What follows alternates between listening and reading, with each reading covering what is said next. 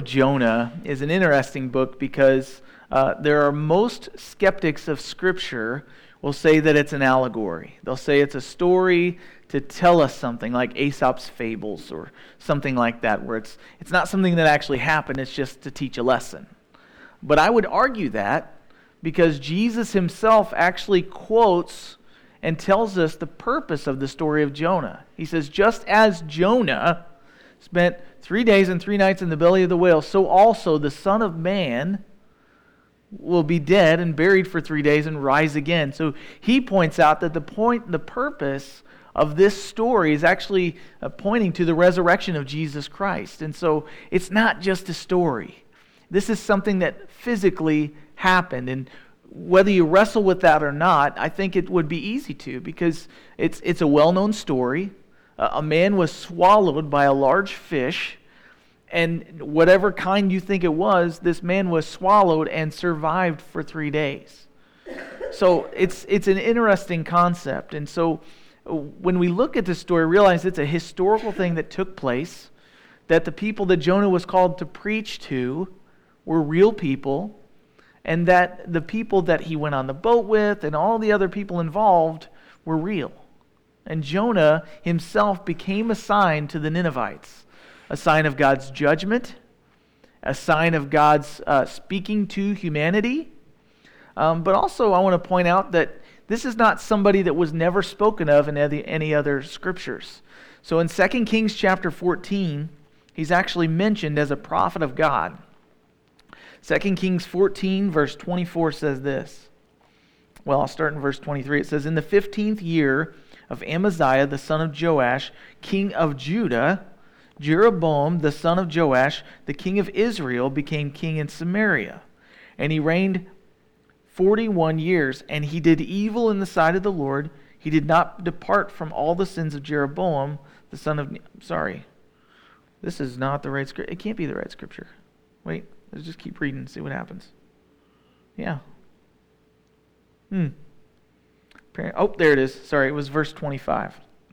So he says, And he did evil in the sight of the Lord. He did not depart from all the sins of Jeroboam, the son of Nebat, who had made Israel to sin.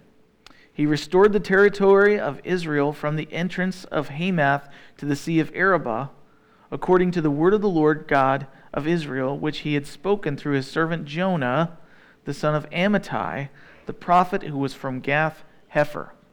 So he was from Gath Hepher, and he was a prophet, and we don't have all of his prophecies written down, but apparently he had prophesied to this nation at the time that God was going to restore all the land that they had lost to them.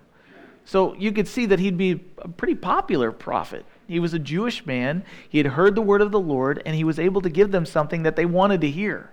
Imagine if all your property had been taken from you and, and you didn't know if you were ever going to get it back. Something that was a historical, like your family owned it for generation to generation to generation. A, a, another country comes in and steals it, takes it over as their own, kicks you out, and then you don't know if you're ever going to see it again. This is a family heirloom. And then this prophet comes along and says, Hey, don't worry, God's going to restore this whole piece of ground to you you'd be pretty excited. So, this is a popular prophet to the Jews. But in the book of Jonah, he's not called to prophesy to the Jews. He's called to prophesy to the Gentile nation of Nineveh. And Nineveh is a nation of Syria. It was the capital of Syria. And Syria was actually well known for their cruelty and their violence towards their enemies. Uh, one commentary that I read said that they were known for taking fish hooks, putting them in the jaw or the lips of their enemies, and dragging them away as captives. They would put a big fish hook in your lip and drag you by it all the way back to where they were going to take you. Another account I read said that they would actually skin their enemies alive and then use their skins as couch cushions. They would cover their couches, not in cow, not in cloth, but in human skin. So these are brutal, ridiculously brutal people. So imagine, if you will, many of you probably know the story of Jonah. God says, I want you to go and speak to these people. I want you to go and tell them that judgment is imminent. Uh, who's, who's your Ninevites? You know, uh, that's what I would ask. I wrote that question down. Who are the Ninevites that are in your life that God has shared the love of his son with you? He's provided a way for you to be saved. Who's your Ninevites? You're called to, you're blessed to be a blessing. The nation of Israel was no different. Uh, who's your Ninevites? Is it the Taliban? Is it ISIS? You know, because essentially that's who it is to them. It's ISIS. It's not like somebody that, you know, a neighbor that you just barely dislike because one time they borrowed your tool and never brought it back. We're talking about somebody that killed your family. Who's your Ninevites? Or maybe your Ninevites aren't that. They're somebody internally, like Republicans versus Democrats, or Libertarian, or whatever your, your thing is. You can't stand them. Um, your conservative or liberal friends or neighbors. So before we get to that, let's, let's start in our passage here in Jonah. Jonah chapter 1. It says, Now the word of the Lord came to Jonah, the son of Amittai, saying, Arise, go to Nineveh, that great city, and cry out against it, for their wickedness has come up before me. So here's the, here's the word from the Lord. And he's a prophet, so he has to be good at listening and responding. God is always speaking to us. Do you know that? You may not feel like it, but He always is. He's speaking to us, He's telling us things that pertain to how we're supposed to walk. He told Jonah, I want you to arise, I want you to go to Nineveh, the great city, and cry out against it, for their wickedness has come up before me. Who else in Scripture has God said, Arise and go? Abraham's one in Genesis. He says, I want you to arise and I want you to go to a nation, a place that I will show you. Uh, later on in Abraham's life, God says, I want you to arise and take your son, your only son, and I want you to take him to a mountain I will show you and make a sacrifice. He called him to sacrifice his son. And for three full days, he walked towards this mountain, not knowing what was going to happen. And Hebrews actually says that when he gets to the mountain, he, well, actually, Genesis says he, he goes up the mountain. He's got the wood for the sacrifice. He's got the flame to take up there. He's got um, everything that he needs to make an offering, except he doesn't take a lamb or a ram. So he gets up there, and on the way up there, his son, knowing what a sacrifice looks like, because he's, he, you know, his dad's taken him to church his whole life, and he says, "Dad, where's the where's the lamb for the sacrifice?" And his dad doesn't say, "Well, you're it." he says, the Lord hims- will provide himself a sacrifice. He'll provide a sacrifice when we get up there. Now, Hebrews says that Abraham knew that he had to sacrifice his son as a living sacrifice up there on the altar, that he was going to have to kill him. He had the knife in his hand. But what it also says is that he believed that God's promise to give him descendants, as many as the sand on the seashore, was a promise he could bank on. And so, even if he had to kill his son, he knew that what would happen is God was able to raise him from the dead. He believed, therefore, he did. And what we find out from Jonah here is that he's been called, and it says there, to go to Nineveh and cry out against it, for their wickedness has been noticed by the Lord. Their wickedness has come up before me. God is aware of wickedness. Do you know that? Sometimes it doesn't seem like it because he doesn't snuff it out right away. You know, we have people that have said things about us. We have people that have done things to us.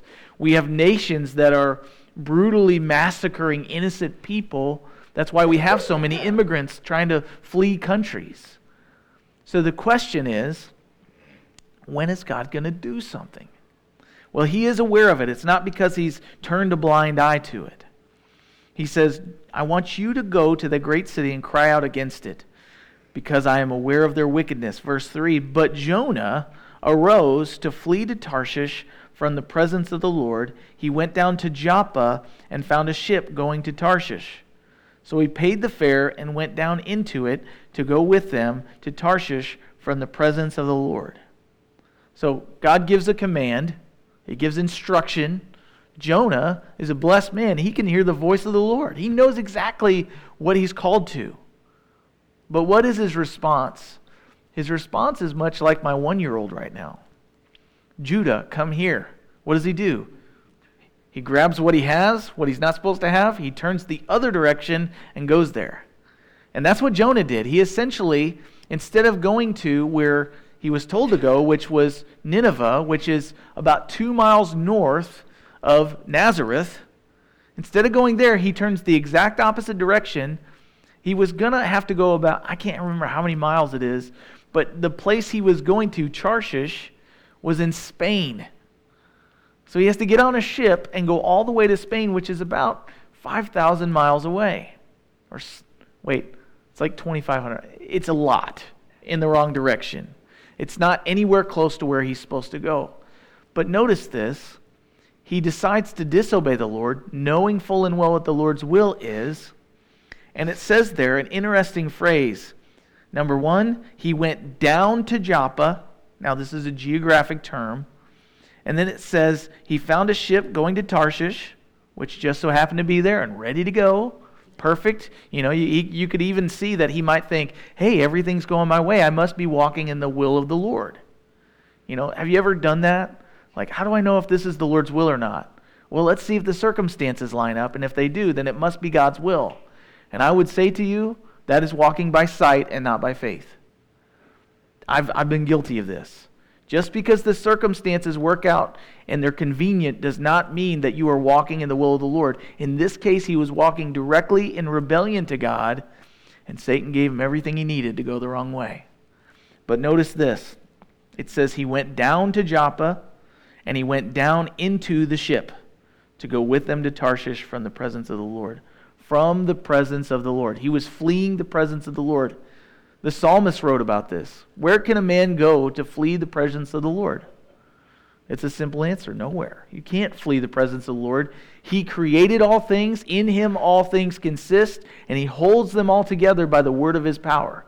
That's Colossians chapter 1. So, where can I go to flee the presence of the Lord? I can't.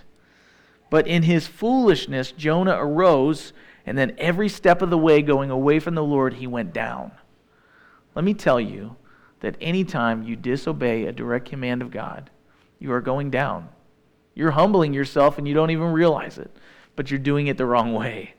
Um, so, verse 4 The Lord sent out a great wind on the sea, and there was a mighty tempest on the sea, so that the ship was about to be broken up. Then the mariners that were on the ship were afraid, and every man cried out to his God. Let me submit to you that in Jonah's day, there were no atheists. None of them were atheists. Every man had his own God. And in that day, gods were regional. And so, if your God was the God of the hills, you'd live in the hills. If your God was the God of the plains, they'd live in the plains. If your God was the God of the sea, you'd live on the sea. And you would worship that God when you were there. And when you went to another region, you would worship that God. That's the way they looked at it. But notice this it says, The mariners were afraid, and every man cried out to his God, and threw the cargo that was in the ship, excuse me, in the ship into the sea to lighten the load. So this is a cargo ship their livelihood is delivering everything that's on the ship to the destination. That's the only way they get paid. Their first response is to cry out to their God. Their second response is to dump all the junk, to get rid of the weight that kept them from getting to their destination. If they lower the amount of weight, they can sit higher in the sea, and then their boat won't be tossed to and fro and broken as easily. Under load, it would take more of a beating. And so, you know what? They didn't care about their paycheck no more because their life was in danger. And so it says there they lightened the load, but Jonah had gone down into the lowest parts of the ship and had laid down and was asleep. So the one guy on the ship that knows the God that can stop the storm, he's not even praying. And these guys that don't know the Lord but are worshiping these false gods, they're praying. They're doing things to get out of their circumstances, and Jonah is asleep. Not only has he gone down to this place, Joppa, not only has he gone down into the ship, but now he's in the lowest place he's ever been so far. He's asleep when he could be praying. So the captain came to him and said to him, What do you mean, sleeper? What are you doing? What's your problem? We're all out here perishing. He says, What do you mean, sleeper? Arise, call on your God. Perhaps your God will consider us so that we may not perish. Interestingly enough, there was a story in Mark, somewhere around chapter 8 to 10, where Jesus took his disciples and they got on a small boat. And they went across, we call it the Sea of Galilee, but it's just a lake that's about 12 miles wide. And they get on this boat, and in the middle of the night, a storm catches up. And in the end of the boat is Jesus and he's asleep because he's worn out. He's been ministering all day. These guys are trying to get across the, the Sea of Galilee, and as they get across the Sea of Galilee, a similar storm comes through, gale winds, huge, you know, waves, and these guys, they're just freaking out. And so they go, Jesus, what's going on? Don't you care that we're perishing? Because they've seen the things that he can do. And Jesus wakes up and he doesn't do what I would do when someone wakes me up like that. He doesn't get aggravated. And he says, Peace, be still. But he doesn't say it to the men, he says it to the sea. And what does the sea do? It becomes completely calm. So, in the same way, here's this storm, here's this opportunity to show the power of God, not the power of man. And Jonah is sleeping, and when he wakes up, the captain's angry at him and he says, What do you mean by sleeping? Call on your God, just like we are, and per- perhaps he will consider us so that we may not perish. Notice that Jonah's disobedience to the Lord, when he goes to the ship and he rides in it, he puts everyone in danger in that ship. There's the people that don't know God. And I want to say that if God has given you influence over any human being in any position, if you disobey simple commandments of the Lord, you're endangering everyone that's on the boat with you. Your family, your friends, your coworkers, you endanger people by your disobedience. Many people I've talked to when when I've talked to them about specific things and they know that they're in sin and I say, "Don't you know that this harms other people?" and they say, "Hey, my sin only affects me. It doesn't affect those around me." And let me tell you that is a lie from the pit of hell. People are following you, and people are going where you're going. They're doing what you're doing. They're seeing the things that you do. They know that you call yourself a Christian, and so that gives them, at least in some way, some sort of like, well, he does it or she does it. Why not? And that includes our children. They don't just pick up on the things that, that we know. Are, are, you know, obviously, when you're a parent, you've got certain things you want to instill in your kids, right? I mean, we all do. But what I've found with my young children that are four and one is that they don't pick up on the stuff that I say, they pick up on the stuff that I do. They love the things that I actually do, not just the stuff that I talk about. And so um, Jonah has influence here. So he says, they came, they, so verse 7 says, And they said to one another, Come, let us cast lots, that we know for whose cause this trouble has come upon us.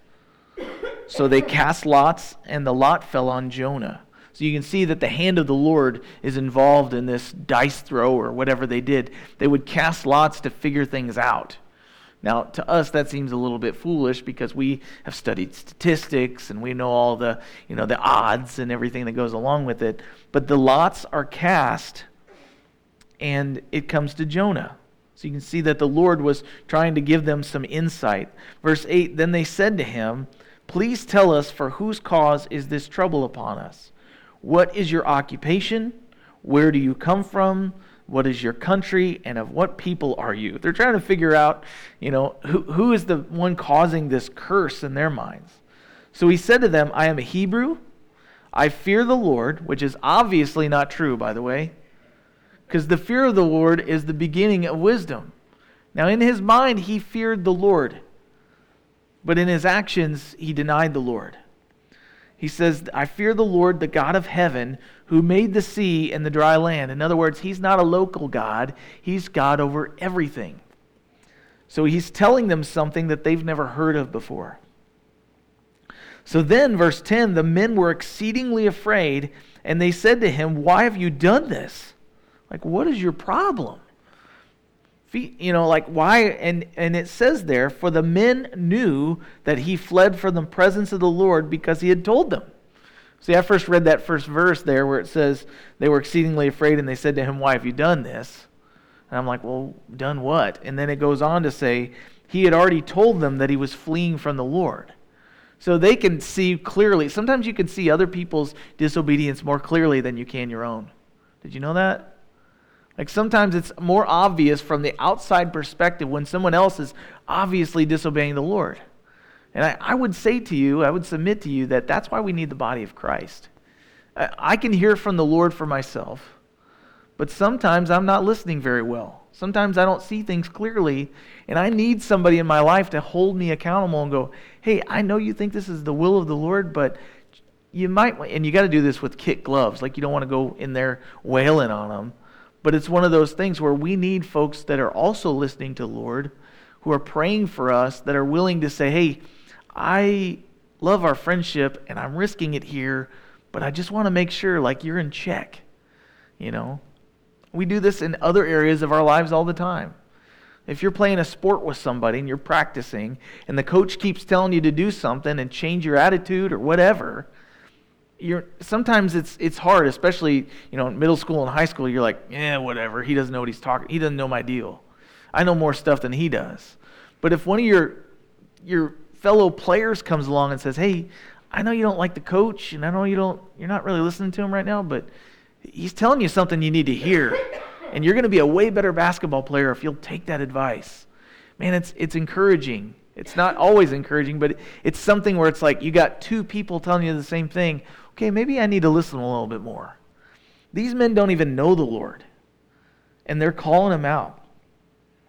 He says, so th- then they said to him, what shall we do to you that the sea may be calm for us? If it's your fault, then what can we do to calm the sea? For the sea was growing more tempestuous. This thing is still ramping up while they're having this discussion and trying to figure this out.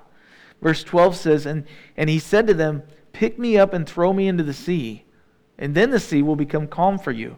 For I know that this great tempest is because of me. Verse 13, look at their response. Nevertheless, the men rowed hard to return to land, but they could not, for the sea continued to grow more tempestuous against them. They were not willing to just go, oh, okay, and toss him out.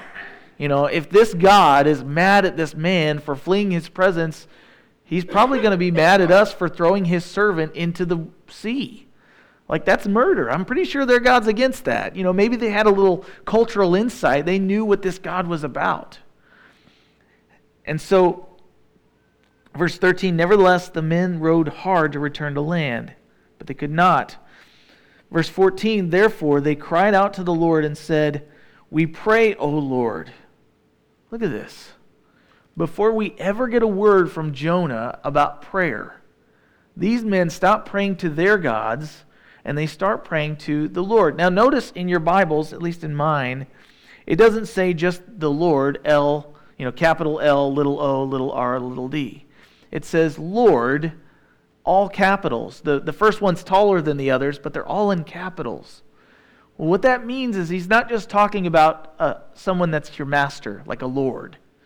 They're, they're, he's, they're not just talking about some God or some, some you know, authority. What he's saying there, what these men are praying, we pray, O Lord.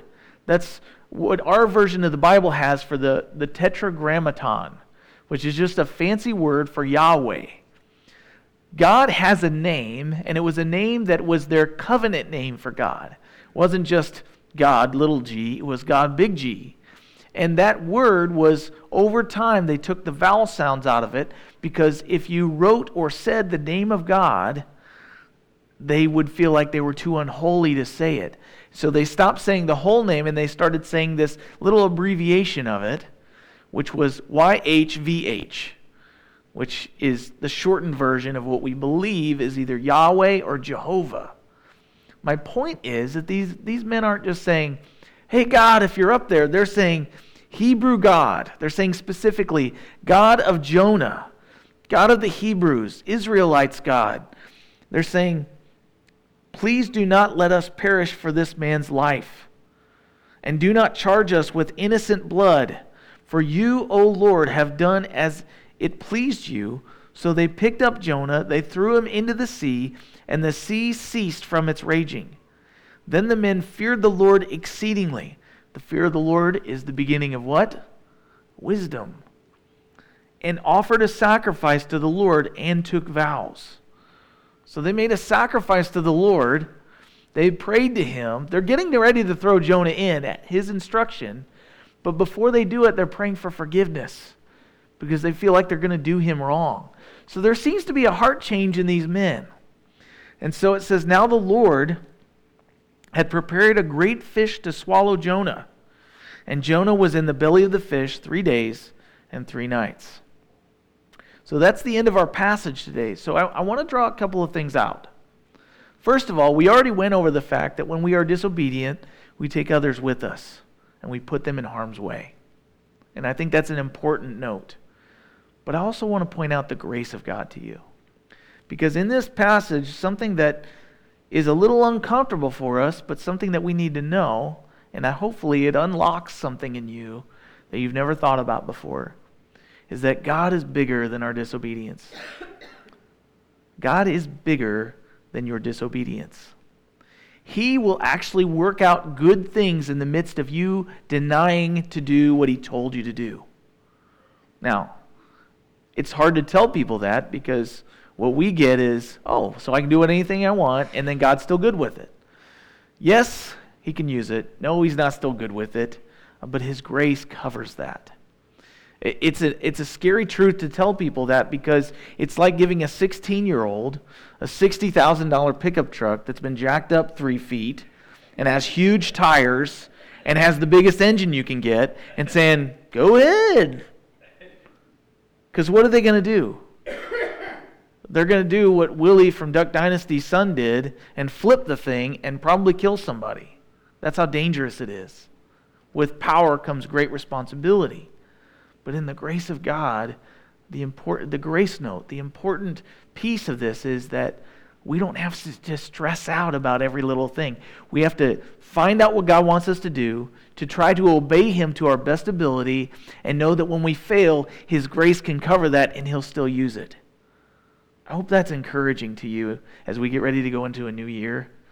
Because I don't know about you guys, but I spend 99% thinking about all the things I've failed at. And I spend 1% of my time going, hey, I did good at this. And what God wants to show us is that uh, He realizes He's giving us the keys to that huge four wheel drive pickup truck. And He realizes we have the potential to look at our phone for five minutes instead of driving and wreck that thing. And He's not even afraid of it. God's not afraid to give us the opportunity to fail. Fail, I looked it up, is spelled F A I L. And I have this thing at work because there's not a whole lot of grace when we mess up sometimes.